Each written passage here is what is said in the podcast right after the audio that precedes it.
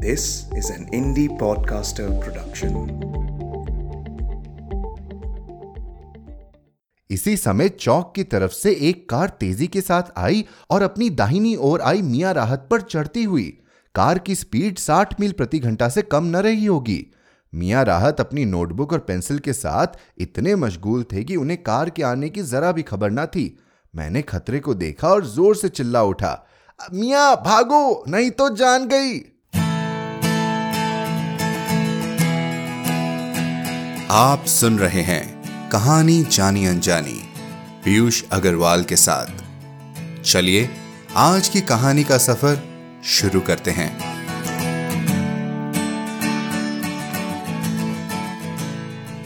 Hello दोस्तों, मैं पीयूष अग्रवाल इस शुक्रवार लाया हूँ एक और कमाल कहानी। आज की हमारी कहानी का शीर्षक कुछ ऐसा है जो ज़रूर हम सबने कभी ना कभी अपनी ज़िंदगी में खुद से कहा होगा। वरना हम भी आदमी थे काम के। जी, यही है हमारी कहानी का शीर्षक। अब किसने कब किस हालात में खुद से ये कहा होगा, ये तो आप लोग ही जाने। जैसे आपसे हमने एपिसोड 104 में भाई अब्दुल रहमान जैसे अनोखे पात्र से मिलवाया था, वैसे ही आज आपको मिलवाएँगे मियाँ राहत और उनकी कविताओं से।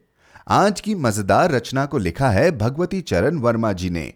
इनकी लिखी हास्य कहानी प्रायश्चित हम एपिसोड नंबर उनचालीस में पढ़ चुके हैं। इनका जन्म उत्तर प्रदेश के शफीपुर गाँव में हुआ था। इन्होंने इलाहाबाद से बीए एलएलबी की डिग्री प्राप्त की और प्रारंभ में कविता लेखन किया। इनके उपन्यास, चित्रलेखा पर दो बार फ़िल्म निर्माण हो चुका है। इन्हें साहित्य व शिक्षा के क्षेत्र में पद्म भूषण से भी सम्मानित किया गया है। इनके बारे में और जानकारी के लिए आप हमारी website Piyush Agrawal dot com के शो नोट्स पर जाएँ। तो चलिए शुरू करते हैं आज की कहानी का सफ़र। और जानते हैं, ये जनाब क्यों नहीं रह गए काम के?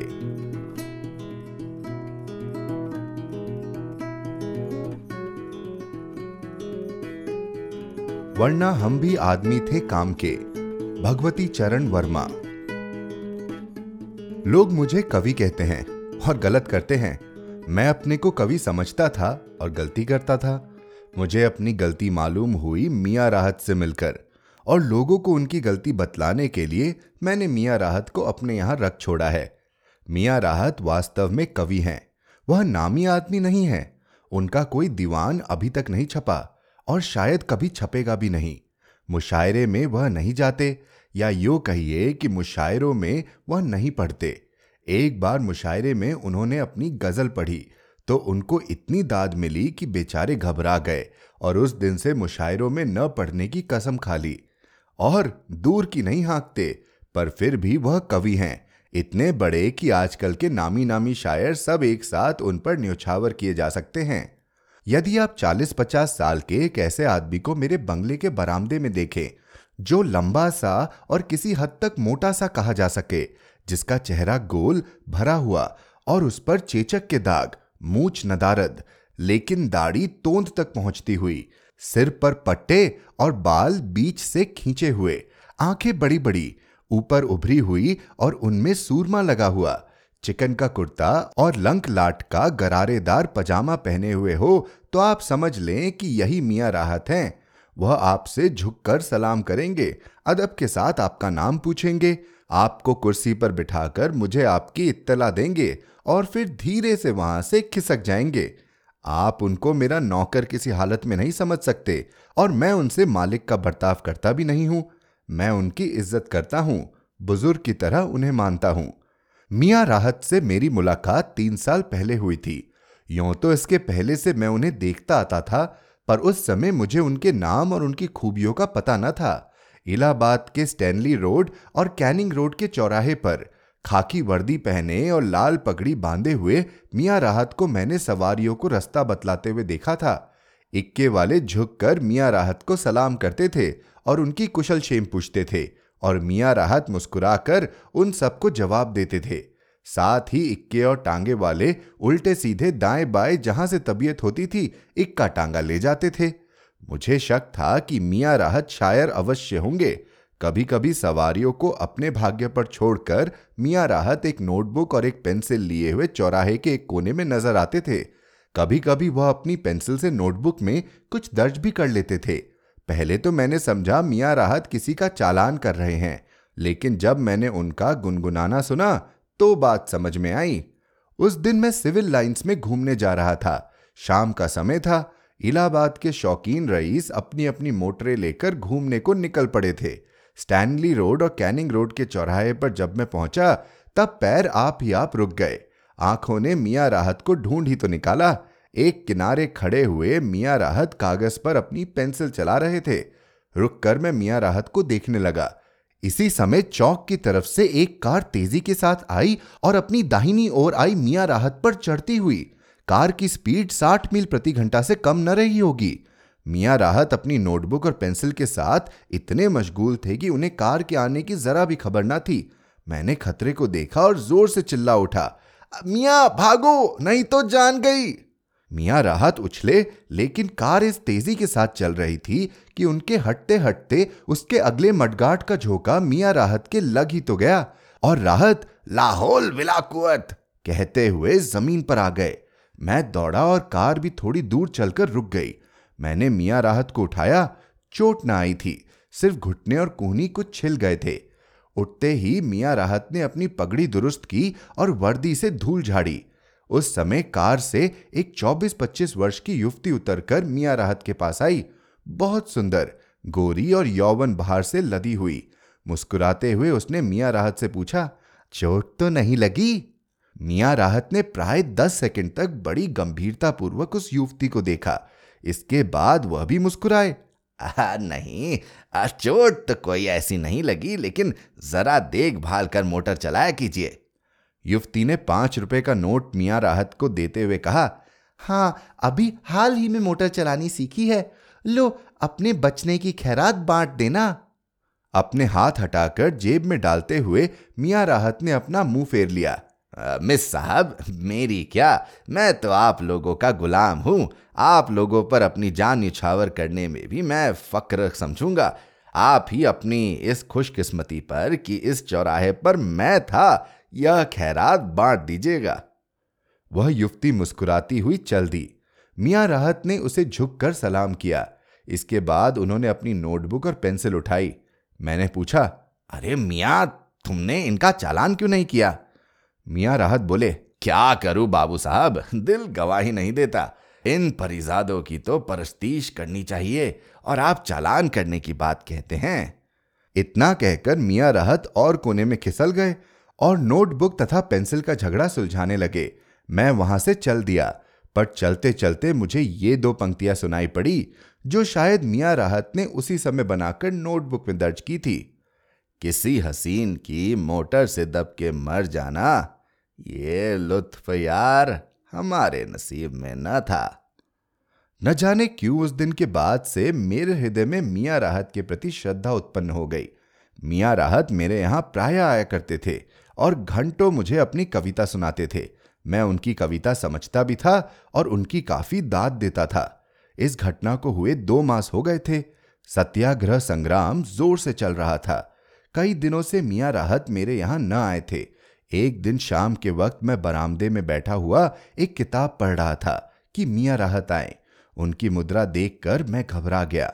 आँखें डबडबाई हुई, चेहरा पीला और पैर लड़खड़ा रहे थे।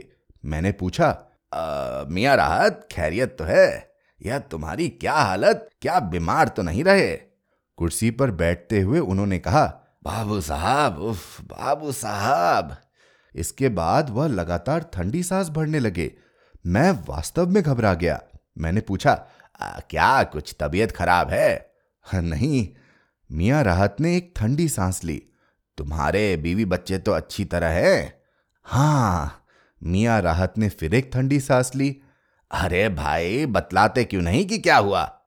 मियाँ राहत ने बहुत करुण स्वर में आरंभ किया। अरे बाबू साहब उस दिन की बात तो आपको याद है। जिस दिन मैं मोटर से दबते दबते बचा था हाँ हाँ भला उस दिन की बात मैं भूल सकता हूँ। बाबू साहब, उस दिन जो मिस साहब मोटर चला रही थी, वह कांग्रेस में काम करती हैं।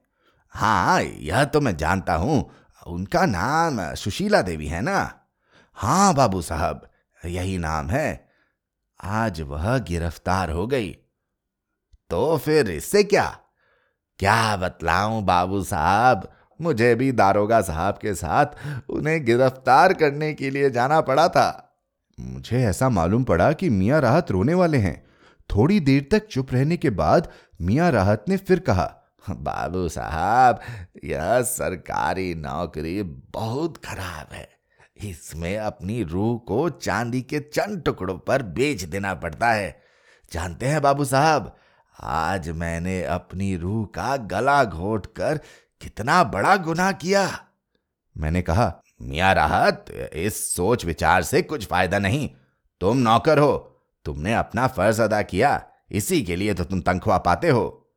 मियाँ राहत चिल्ला उठे, मैं यह तनख्वाह नहीं चाहता। इस गुलामी से मैं अज़ीज़ आ गया हूँ। मैंने देखा, मियाँ राहत की भावुकता जोरों के साथ उमड़ी हुई है और रंग बिगड़ा हुआ है। मैंने कहा मियाँ तुम्हारी बीवी है, बच्चे हैं। उनका पेट भरना तुम्हारा फ़र्ज़ है।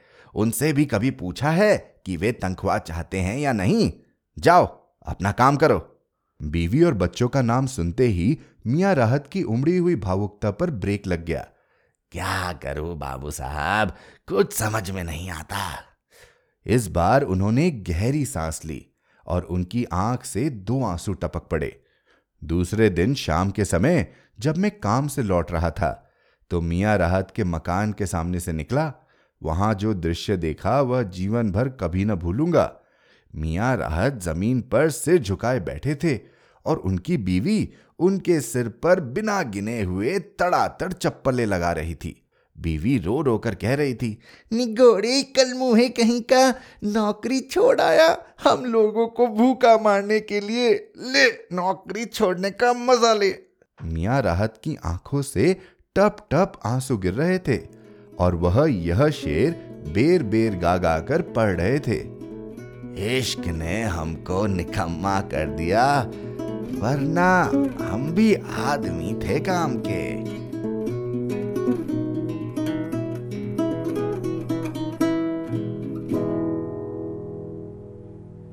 तो कैसा लगा आपको आज का एपिसोड? हमें ईमेल करके बताएँ hello at the rate Piyush Agrawal dot com पर। आप जहाँ कहीं भी हमें सुन रहे हैं सब्सक्राइब बटन पर क्लिक ज़रूर करें, ताकि आप हमारी कोई भी कहानी मिस न कर जाएँ। साथ ही एप्पल पॉडकास्ट और स्पॉटिफाई पर हमें रिव्यू और रेटिंग देना ना भूलें। मिलते हैं अगले शुक्रवार एक और कहानी के साथ। कहानी जानी अनजानी पॉडकास्ट में अपना योगदान देने के लिए जाएँ पीयूष अग्रवाल डॉट कॉम पर और सपोर्ट द शो लिंक पर क्लिक करें। यह पॉडकास्ट आपके ही योगदान का नतीजा है। आज के एपिसोड की प्रोड्यूसर हैं देवांशी बत्रा। आप सुन रहे थे कहानी जानी अनजानी पीयूष अग्रवाल के साथ, जो कि इंडी पॉडकास्टर की एक पेशकश है।